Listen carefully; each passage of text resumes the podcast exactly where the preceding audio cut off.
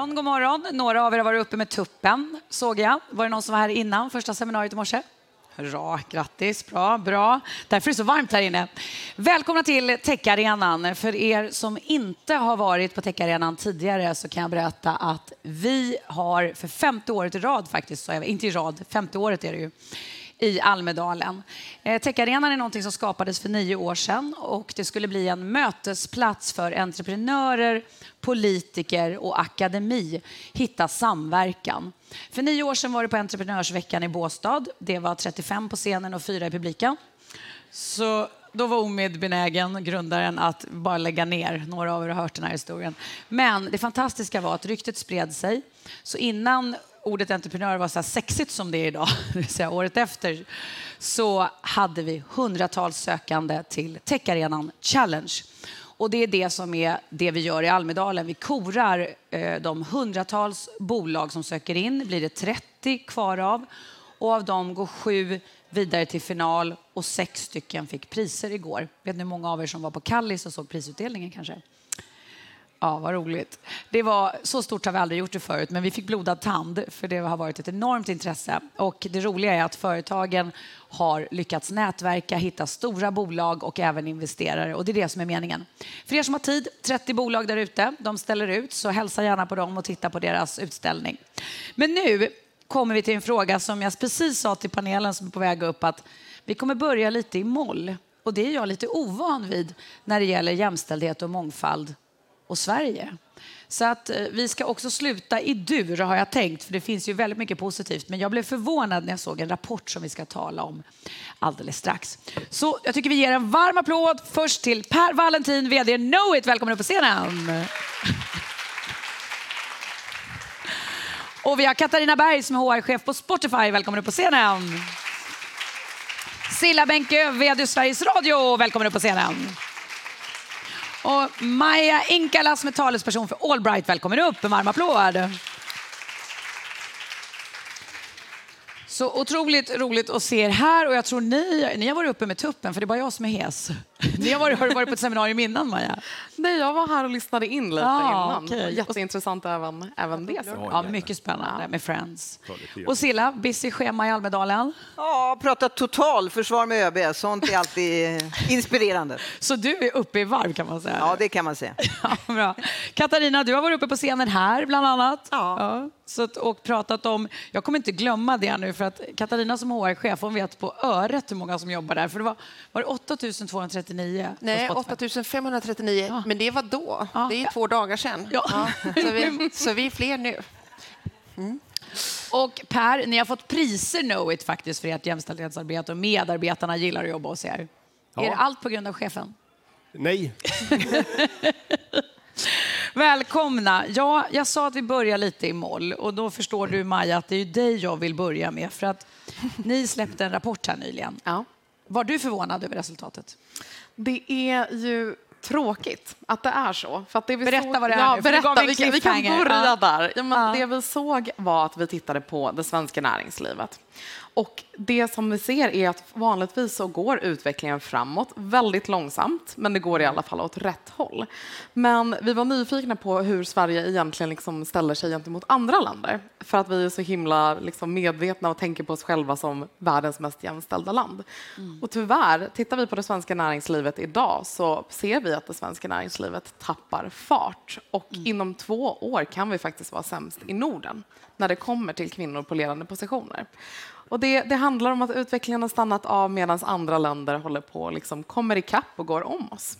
Men det var också vd med utländsk bakgrund Även det. som var Även det. representerat. Ja. Tittar vi på de vd som vi har inom börsnoterade bolag idag så ser vi att nio av tio är män med svensk bakgrund. Och det här är ju trots att vi vet att hälften av alla akademiker är kvinnor, en fjärdedel av alla akademiker har utländsk bakgrund. Så att den matematiken går inte ihop, om du frågar mig.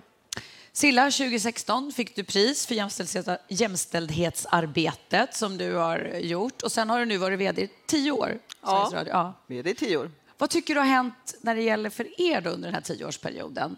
Ni har i alla fall blivit bättre. Ja, men alltså, vi kan ju just nu faktiskt stoltsera med att just ha blivit utsedda till Sveriges mest jämställda bolag. Så där ligger vi i alla fall otroligt bra till. Så det är klart att jag är väldigt nöjd med det. Eh, Och Ja. som Per sa, det beror ju inte på mig. Eh, eh, Det beror på tålamod och de som känner mig vet att jag inte har så mycket tålamod så det kan definitivt då inte bero på mig. Men, men skämt åsido, det, det är klart att det här är ett systematiskt tänk som vi har haft länge och nu har vi samma systematiska tänk kring den andra frågan. Eh, och jag är ju själv en person som började en gång i tiden på 80-talet på en sportredaktion då vi var tre kvinnor överhuvudtaget i hela landet som höll på med sportjournalistik. Jag är lite allergisk mot det här ordet kvotering om vi nu kommer komma in på det därför att jag tycker att det finns tillräckligt mycket duktiga kvinnor eh, och duktiga män som förtjänar sina platser på grund av att man är just duktiga. Och det finns en viss risk att man går fel i sådana här kvoteringsdiskussioner, tycker jag. Vi har ju också haft en sån diskussion på Sveriges Radio huruvida vi ska kvotera in folk i olika positioner. Utan jag tror ju snarare att man måste systematiskt bara bestämma sig och sen ha en plan, en färdriktning och jobba på. Och sen ibland blir det två steg bakåt och sen blir det ett steg framåt. Men det går inte och man kan inte bära det på en person. Det måste genomsyra företaget. Men när du säger en plan, liksom, är det en given plan att till exempel x procent av cheferna ska ha utländsk? Nej, det är det jag Nej. menar att det inte är. Utan vi följer någonting som vi kallar för tre steg till rätt kompetens. Det är vår rekryteringsfilosofi kan man säga. Och den handlar om att så fort det finns en ledig tjänst, oavsett i vilken grupp, och vi är ett ganska stort företag, jag menar, vi pratar om folk som spelar fiol i, i, i, symfoniorkestern i Berwaldhallen eller folk som cykla, sysslar med techutveckling, alltså hela spännvidden däremellan. Så fort vi får en ledig tjänst så har chefen ett ansvar att ändå göra en behovs och en bristanalys och se vad är min grupps ansvar för att Sveriges Radio ska leva upp till sin vision? Hur, hur lyckas vi med det idag? Vilka jobbar här idag? Vad har vi för kompetenser brett bland de som är där? Både personligheter men också faktiska kompetenser. Vad saknar vi? Och sen är det liksom ett no-no på att rekrytera exakt en likadan som man redan har blivit av med, om det inte är precis det man söker. Utan helt enkelt fundera på, nej men vad behöver vi för att det ska bli en bättre grupp som tillsammans tar företaget mot det gemensamma målet. Och när man jobbar så systematiskt, då får man in väldigt många olika personer som står för olika saker. Jag är så frestad att fråga dig nu, för när man säger som kvinna att jag är inte helt säker på kvotering, har du mött motstånd?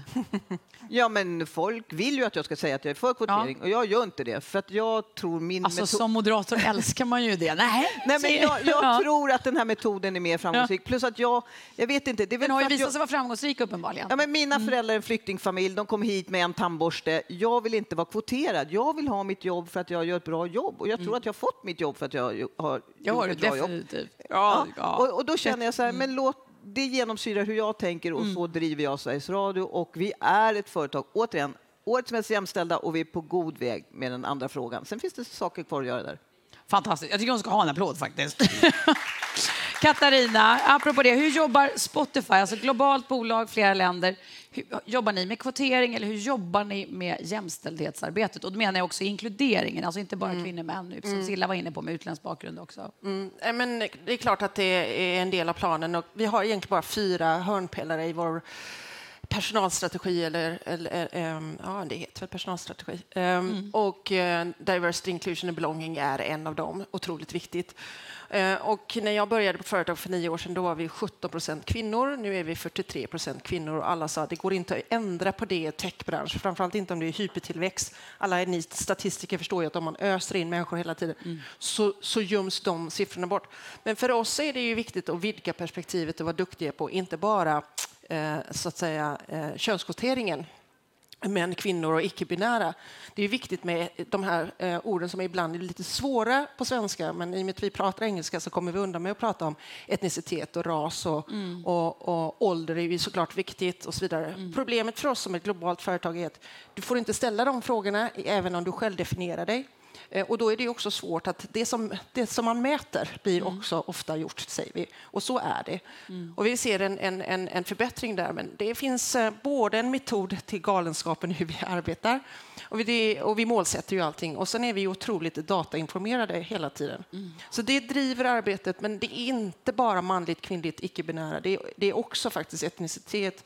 För oss har det varit viktigt med ålder eh, ras. Eh, För vi rasifierar oavsett vi vill det eller inte och då är det viktigt att titta på de sakerna. Och eh, när det gäller styrelsen så var det ett väldigt medvetet val. Eh, en dialog med, med Daniel och mig själv. Det för, för rätt många år sedan så var det fyra män i styrelsen. Idag är det fyra kvinnor, fyra män. Eh, och, och de kommer från olika nationaliteter och de har olika etnisk bakgrund. Otroligt viktigt. Eh, styr, samma sak i ledningsgruppen när jag började. Då var jag den enda kvinnan där. Nu är vi fyra kvinnor, va? Fem män i ledningsgruppen. Mm. Mm. Vad vi kan bli bättre på, det är ju det som är svårt uh, fortfarande. Mm. Vi är ett svenskt företag uh, och kommer därifrån och, och vi brukar säga att vi kommer inte sparka någon för att få um, fördelningen, mångfalden bättre.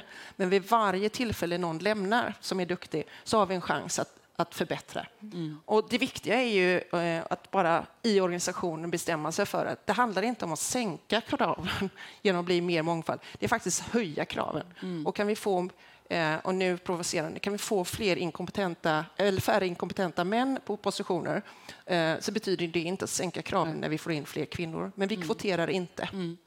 Intressant. Jag reflekterar över också, vi står här på techarenan och de här 30 bolagen som jag nämnde där ute i år och senaste fyra åren så har det nästan varit var tredje damernas, om man törs säga så. Det har faktiskt varit kvinnor som har varit med och grundat. Det har hänt mycket och nu kommer jag till dig Per, för att ni är ett techbolag och den här branschen, vi har ju kämpat verkligen för att få in, framförallt när det gäller kvinnor, men också den här eh, agerismen som man säger då på engelska.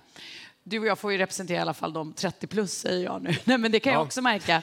Women in tech, det är ju unga, ja. Nej, men alltså precis, det är unga, unga människor. Helt plötsligt så ser vi kvinnor 58 och ett halvt då, som jag är, och så ser vi Per och så ser vi vad som har hänt. Mm. Know it. Hur, alltså, ni var ju på er röda lista och nu har ni ut, blev ni utsedda 2019 till börsens mest jämställda bolag. Alltså vad gjorde ni? Vad hände? Eh, eh, ett väldigt, precis som ni andra har sagt, ett väldigt strukturerat arbete. Ja. Och eh, vi har, det, det var ju vårt andra så säga, inkluderings jämställdhetsprojekt som vi körde. Det första ja. gick fel och vi gjorde massa fel och sen så tog vi in Vänta lite, vad gjorde ni för fel? Jag vill höra ja, men, för fel. Allt det, ja. Lite av det ni pratar om här. Vi försökte mäta och styra. Liksom, det ska vara x antal personer. Det ska vara, eh, vi, vi utsåg en kvinna som ansvarig för att Eh, köra de här projekten ja. som, som, som hon fick sköta. För att hon var kvinna? Precis, att, ja. och så vidare. Så vi gjorde massor med mm. fel. Men det, det, och sen så sopade vi det under mattan och försökte komma igen och göra någonting bra. Det gjorde vi 2016 och då hade vi ungefär 10% lönesättande chefer som var kvinnor. Nu har vi 40 och vi är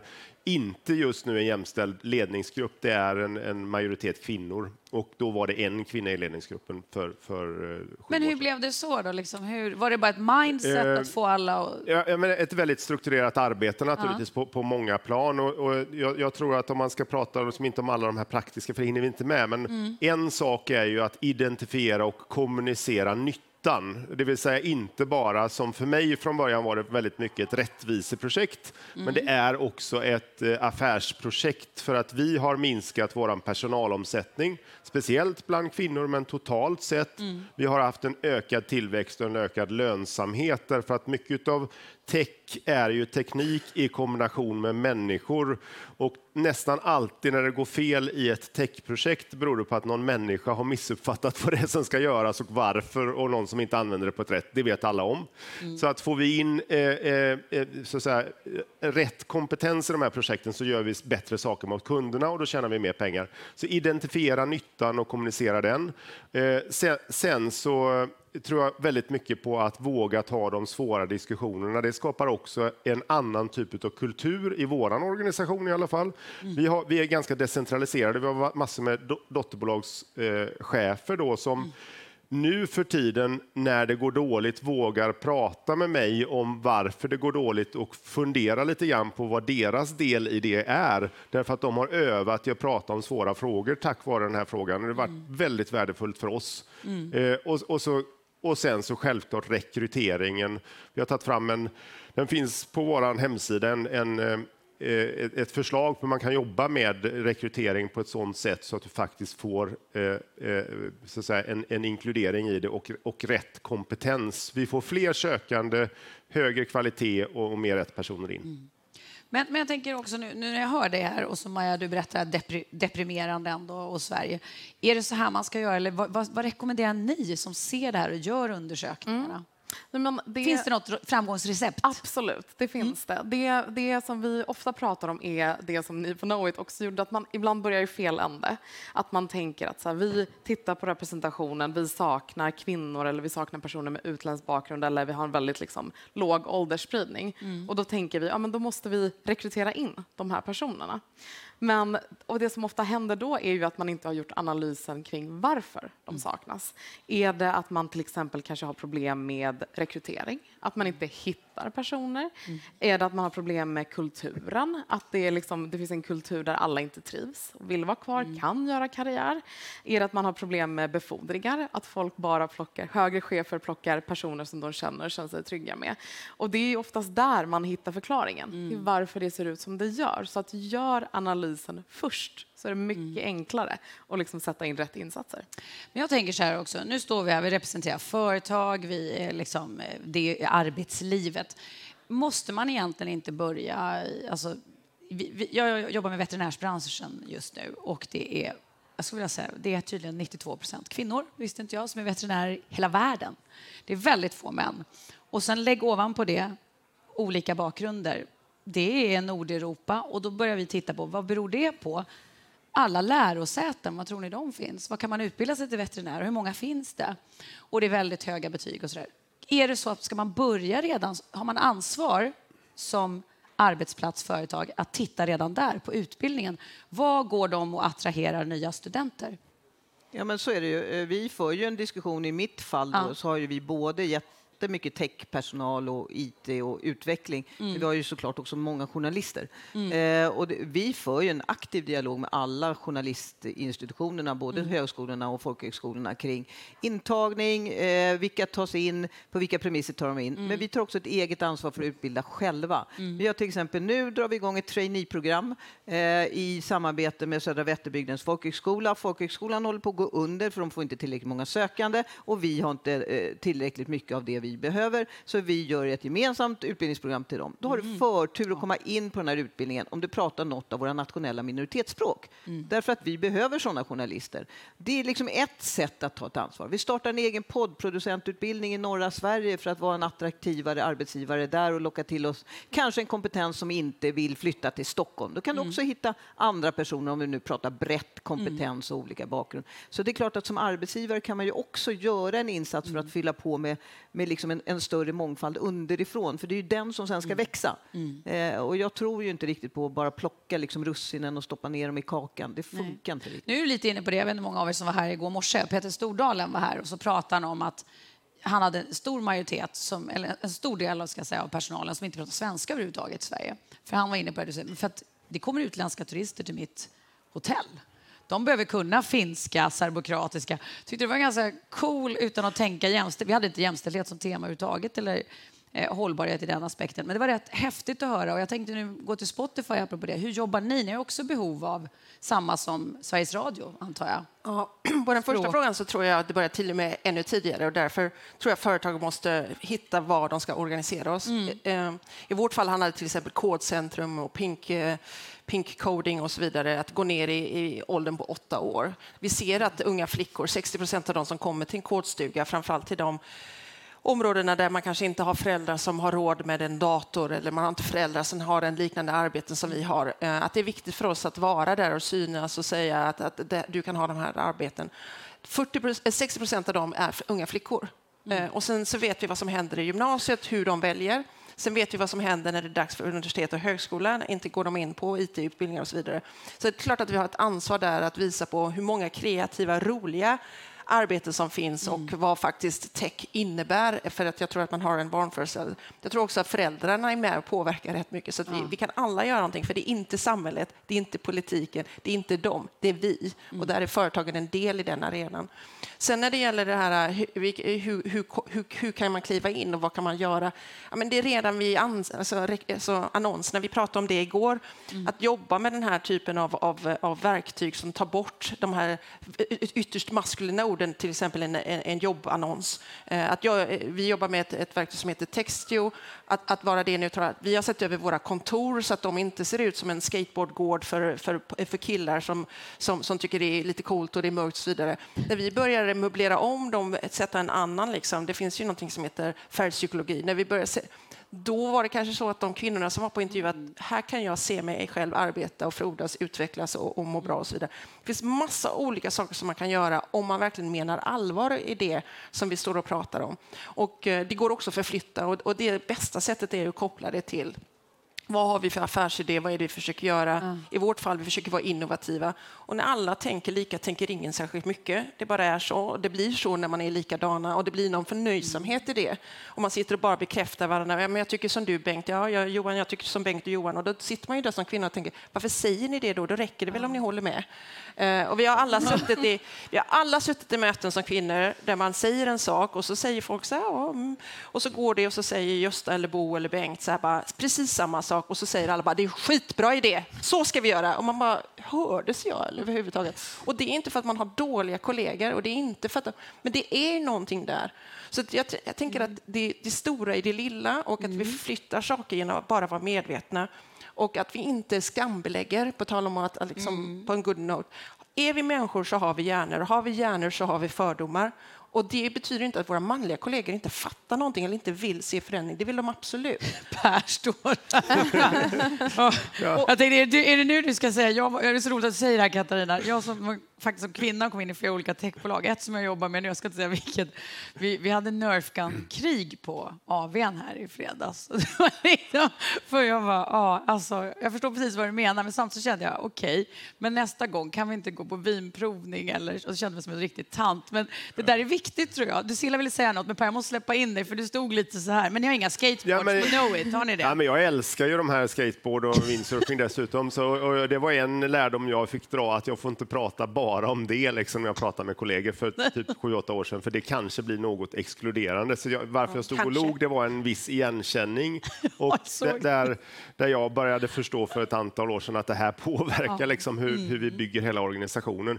Och då måste jag bara säga det, det var ju inte för att jag var ond person Precis, då för tio år sedan. Utan det, utan det var bara för att jag inte fattade. Och jag, det är jag väldigt stolt över, för vi har faktiskt fått med oss alla på Knowit, det vill säga de som var med för tio år sedan, mm. de här männen, i att vara väldigt stolta över den här resan. Det låter som att ni har gjort det också. Det ja. tror jag också är en framgångsfaktor som är otroligt viktig för att Eh, och att vi fortfarande förstår att även om vi har tagit ett steg nu så kommer vi fortfarande ha en massa bias. Det, det står jag har, det har du också, liksom, mm. än idag. Så det är bara att jobba vidare. Silla?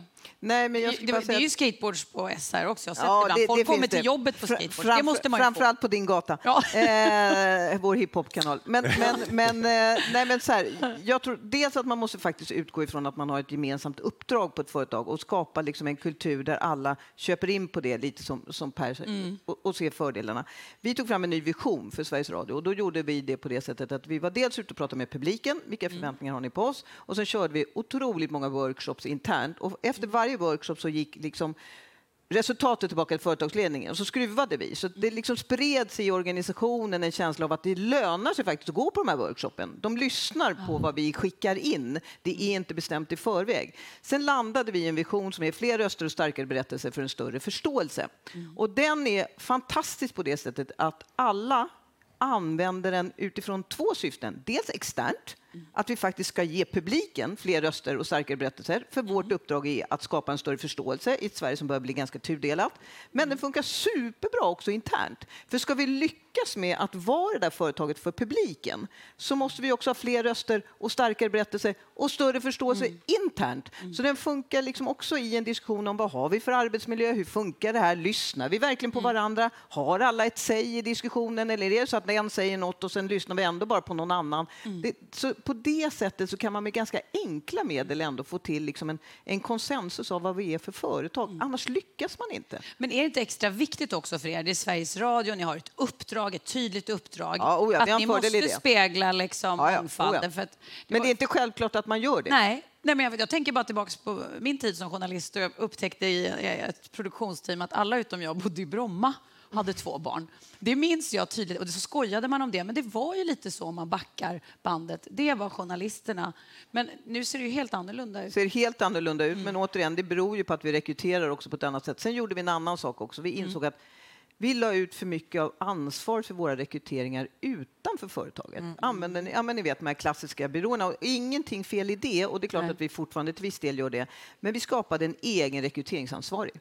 Och helt plötsligt så blev det så att vi hade en egen rekryteringsansvarig som fick så mycket att göra så att nu har vi en egen rekryteringsavdelning. Vilket innebär att när du sen ska kommunicera med folk som söker jobb hos oss så har du ju folk som är med inne, kan företaget, kan kulturen, mycket bättre kan beskriva vad innebär att komma till Sveriges Radio, vilka förväntningar har vi på dig, vad kan du få utav oss? Ja. Och vi är ju ett konkurrensläge där vi ska försöka konkurrera med er om de här techmänniskorna och ni pröjsar lite bättre. Ni erbjuder också gratis kolla på jobbet, det gör inte vi. gör vi faktiskt Så- inte.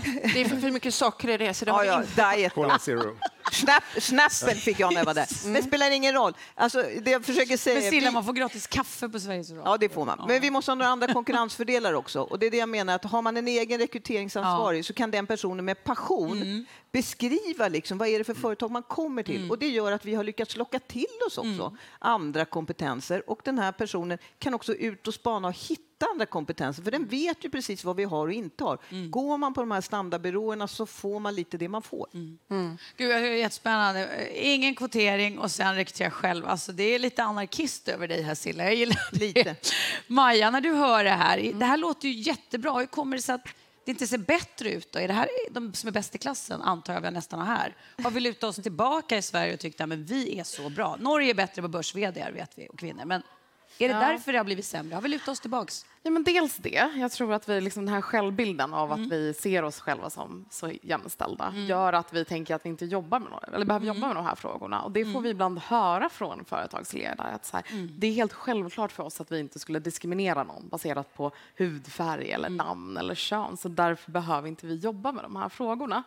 Och det är ju helt tvärtom. Ofta är ju det de bolagen där man tror sig vara fördomsfri som liksom omedvetna fördomar är som mest påtagliga. För att man helt enkelt inte ens är medveten om att man bär dem. Så att jag tror att det verkligen har med det att göra. Och sen tror jag, alltså tänker man i tioårsperspektiv så, så var det, för tio år sedan var det många företagsledare som inte ens tyckte att det här var viktiga frågor till att börja med.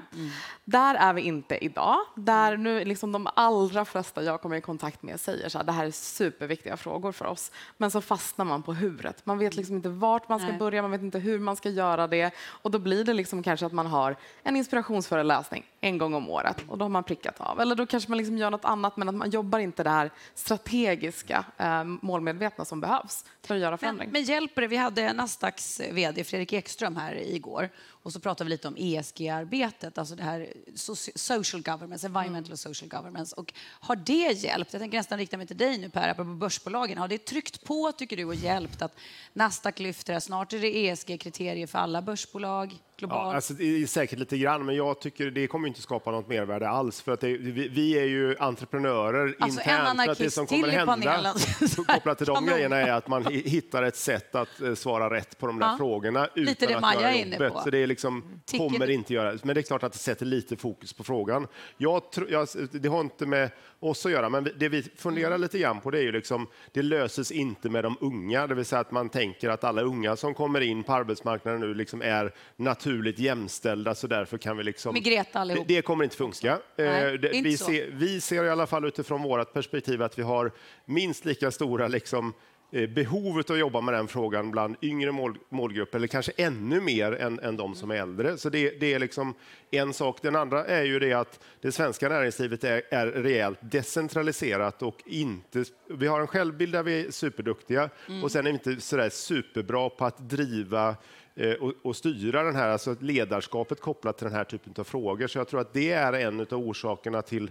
Vi har ett mindre hierarkiskt ledarskap än många andra länder och det är väldigt bra, men det skapar lite problem kopplat till den här frågan. Så jag tror att vi måste hitta våra verktyg för att lösa den utifrån den kontexten som vi är i, i Norden. Vi finns ju på, i, i sex länder och vi har försökt jobba med den här frågan på lite olika sätt i, i Sverige eller i Polen eller i Finland, för det är olika kontexter. Du nickar Katarina, känner du igen det här? Eller? Ja, men det är det. För det första så tror jag inte att någon har blivit förnöjsam. Jag är inte rädd för att vi är otroligt bekväma med att vi är så himla bra. Men man får inte glömma att vi är också väldigt, väldigt, väldigt bra. För att är man ett globalt företag ja. så är de här frågorna nyanserade, de är svåra. Är man också ett svenskt globalt företag så är det ju så att den här äh, lite plattare gör att den här frågan är lite svårare. Äh, det betyder inte att man inte ska arbeta med den. Och, och här tror jag det handlar om att hitta ett sätt att kommunicera vart man vill och vad man ska göra. Och I vårt fall så äh, var ju den här, men om vi mäter blir det väl bra. Så blir det ju i techbolag många gånger och, och, och man älskar sin data. Men alltså, min stående käpphäst är ju att, att data är som en bikini. Uh, och om man bara har den Vänta, i bakgrunden... Data är som en bikini, ja, berätta. Alltså, uh, det, det, visar mycket, men det döljer det viktigaste. och, och uh, och, och då kan man bli också så ganska... bra one-liner, den tänker jag sno. Den har jag aldrig hört förut heller. Och, eh, och den förleder också. Så att när man ja. bara går på data och säger så här, så här bra är vi eller så här dåliga är vi, så ja. blir man ganska nöjd. Utan det finns ju någonting som heter intuition och intuition är ju egentligen erfarenhet. Och det här jag tror att det är så här, hur kan vi och hur fungerar det för oss och hur kan det vara relevanta? Men det måste vara någonting som är i arbetet. Det kan inte ägas av en kvinna, det kan inte ägas av ett HR, det måste vara hela organisationen. Och du måste jobba på det hela tiden och, och du måste också ta hjälp det kan inte heller vara utbildning en gång om året för att öka awareness och så vidare. Och då finns det organisationer man kan ta hjälp. Vi jobbar bland annat i Sverige och i Norden för att knäcka koden. Hur kan vi mäta här då när vi inte får mm. ställa alla frågorna utan bara två av kanske sju viktiga? Och då jobbar vi bland annat med social few. Det är intressant att se vad skulle vi kunna göra för att förbättra oss i den frågan. Och så jobbar vi med andra organ när det gäller resten av världen.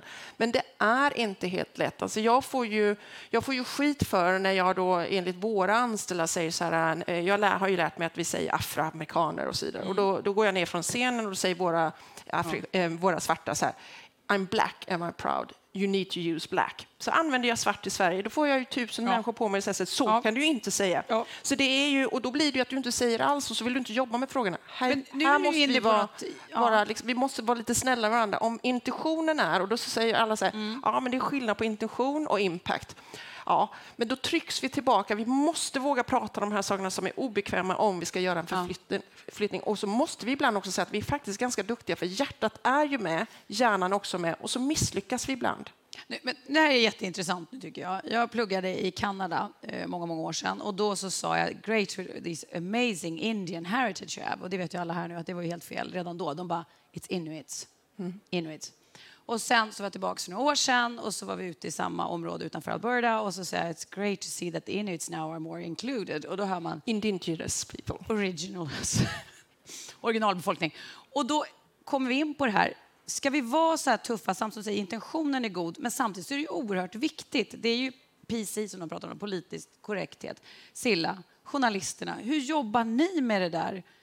För att vara up to date och, och, för att verkligen inte, som du säger där Katarina, intentionen är god men du trampar ändå någon på tårna. Nej, men den är ju svår, men jag brukar också säga att, att vi måste förstå i liksom vilken kontext mm. vi verkar. Och vi har ju som sagt journalister hos oss och journalister är ju liksom lite skolade i också att vara kritiska och det är ju mm. bra. Eh, det ska vi ju vara i, i grunden. Men har man en arbetsplats med, med många olika personer, vilket mm. vi ju alla strävar efter att ha, så mm. måste man också ha återigen, inte bara mer tålamod men också mer tolerans mm. i att det kan bli fel. För att jag, jag håller med Katarina, vi har ju haft de diskussionerna internt, det är ju ingen hemlighet också på Sveriges Radio. Mm. Och, och, jag är ju rädd för att folk inte inte vågar prata då, därför Nej. att man blir tyst. Man, man, mm. man, man, är rädd för att bli kritiserad, mm. eh, därför att man inte riktigt har hängt med i vad man ska säga just nu för att det ska vara 100% politiskt korrekt och så. Eh, och det där är ett problem. Ju fler personer du har i ett företag som tycker och tänker olika och som har med sig olika erfarenheter och olika bakgrunder, ju svårare blir det. Det är otroligt mycket enklare att leda ett företag där alla kommer från Södermalm, käkar ungefär samma pizza, har ungefär samma bakgrund och tycker och tänker och röstar kanske ungefär lika. Det är enklare mm. att leda ett sådant företag. Sådant företag vill vi ju inte att Sveriges Radio ska vara. Mm. Och då måste man, även med journalisterna, kunna ha liksom en, en, en diskussion om att ja, men det blir fel ibland. Mm. Men låt oss göra det bättre nästa gång då. Hjälp till. Och där tycker jag att vi har kommit ganska långt nu. Jag blev jättelycklig när jag hade just en, en, en ung tjej hos oss. Hon är 25, hon har utländskt påbrå. Och så var det någon som sa något klumpigt till henne. Istället för att hon gick i taket då och liksom mm. gjorde en stor scen av det så satte de sig ner. Hon förklarade, så här kände jag, varför sa du så? De hade en jättebra mm. diskussion. Och sen hade båda lärt sig något på det. Ja. Eh, och, och, jag tror att har vi inte den toleransen mot varandra så blir det svårt. Mm. Maja, alltså era undersökningar, nu är vi inne, nu är vi inne på mångfald, inclusiveness, lämna lite jämst, det är jämställdhet i det också. Men hur ser undersökningarna ut där? Man tittar på liksom, hur jobbar bolagen med det? Mm. Uh, nej, men där är det väl liksom det att många vill, men vet inte vart man ska börja. Nej. Det är väl liksom min största bedömning. Och att man, man kanske tänker att man vill börja med jämställdhet för att mm. det är enklare, det är där vi har data och det är mm. inga problem med att liksom samla in jämställdhetsdata. Mm. Och där vill jag nog ändå passa på att spräcka hål på myten om att man inte får mäta annat i en svensk mm. kontext. För det vet jag att man får. Vi har ju en metod som kallas jämlikhetsdata och mm. där kan man liksom på en anonymiserad och aggregerad nivå och med hjälp av självidentifikation också mäta andra diskrimineringsgrunder. Mm. Uh, och det har vi liksom Valbergs stor erfarenhet av att göra tillsammans med företag. Och där vill jag också liksom så passa på, så här, det är många som vill det går. Mm. Och oftast är ju vår upplevelse också att när man väl gör de här mätningarna inom företag och förklarar varför man gör det här. Mm. Att det är en del av ett inkluderingsarbete, det är för att vi ska se till att vi faktiskt når ut till den kompetensen som vi behöver. Då är de flesta medarbetarna också villiga att besvara mm. frågor, eh, såklart anonymt, gällande hur de mm. identifierar sig. Så det, det vill jag liksom skicka med, att man inte behöver vara rädd. Och är man osäker så finns det också liksom information att mm. söka. Det, det, bästa med panelen i Almedalen tycker jag, det är så här news you can use. Det är allt från när Silla säger nu, ja, vi har egna rekryteringsbolag, eh, tveksam till kvotering, bikinin och så har vi Per som pratade om skejtingen, tänkte säga inte gjorde det. Man får med sig det du säger. Men jag skulle vilja nu, för vi måste runda av, klassiska eh, three takeaways till de som är, sitter här och till andra företag. Per, om man ska börja nu, vad ska man ta tag i? Hur ska man tänka om man vill få ett jämställt bolag med mångfald i fokus? Nummer ett, så ta hjälp av någon som har jobbat med det. Det finns organisationer, det finns mm. konsultbolag så att man får liksom rätt plattform. Eh, börja med ledarskapet, det vill säga inte HR, utan, eh, mm. och eh, tredje tycker jag utifrån vårt perspektiv har varit väldigt värdefullt att eh, hitta eh, the winning points, alltså vad, vad, är, vad, är, det vi tjänar på detta och kommunicera det. Det finns massor andra också, man, man bara får ta tre. Ja, det låter ju toppen det där Per. Ja, jag förstår att ni har fått pris. Ja, Katarina, tre, three takeaways. Våga, vill, gör. Mm. Det är bara att göra. Lite Nike, just do it. Ja. Silla? Du måste kunna förklara varför. Eh, I alla fall i mitt företag, annars kommer man ingenstans. Alla journalister. eh, nej, men så, man måste kunna förklara varför. Eh, man måste ha en idé om vart man vill och vart man ska, så mm. annars blir det liksom random tror jag, och ingenting kommer hänga ihop. Och sen måste man våga gå utanför boxen. Tänk nytt, tänk annorlunda, tänk på ett annat sätt än man alltid har gjort hittills. Fantastiskt. Alltså det är synd att det inte är partikandidater i val i september, för det är svårt vilka jag ska lägga rösten på. Mycket bra. Maja? Uh, nej men jag vill nog ändå liksom prata om att göra analysen först. Titta, ja. vad är det för möjligheter vi har, vad är det för utmaningar vi har? Mm. Avsätt tid och budget, för att det märker vi också i jättemånga bolag, att vi träffar personer jätteengagerade, jättestor kunskap. Ingen budget, ingen mandat att göra någonting. Då blir det jättesvårt. Och sätt mål för arbetet. Vad är det vi vill uppnå? Varför gör vi det här? Mm. Så ja, det är en bra grund att börja med. Så skulle kunna prata mer om det här, tusen frågor, men fantastisk panel. Tack så jättemycket för era klokheter, kunskap. Häng gärna kvar så alla kan få ställa frågor. Varm applåd. Tack Per, Katarina, Stilla och Maja. Tusen tack.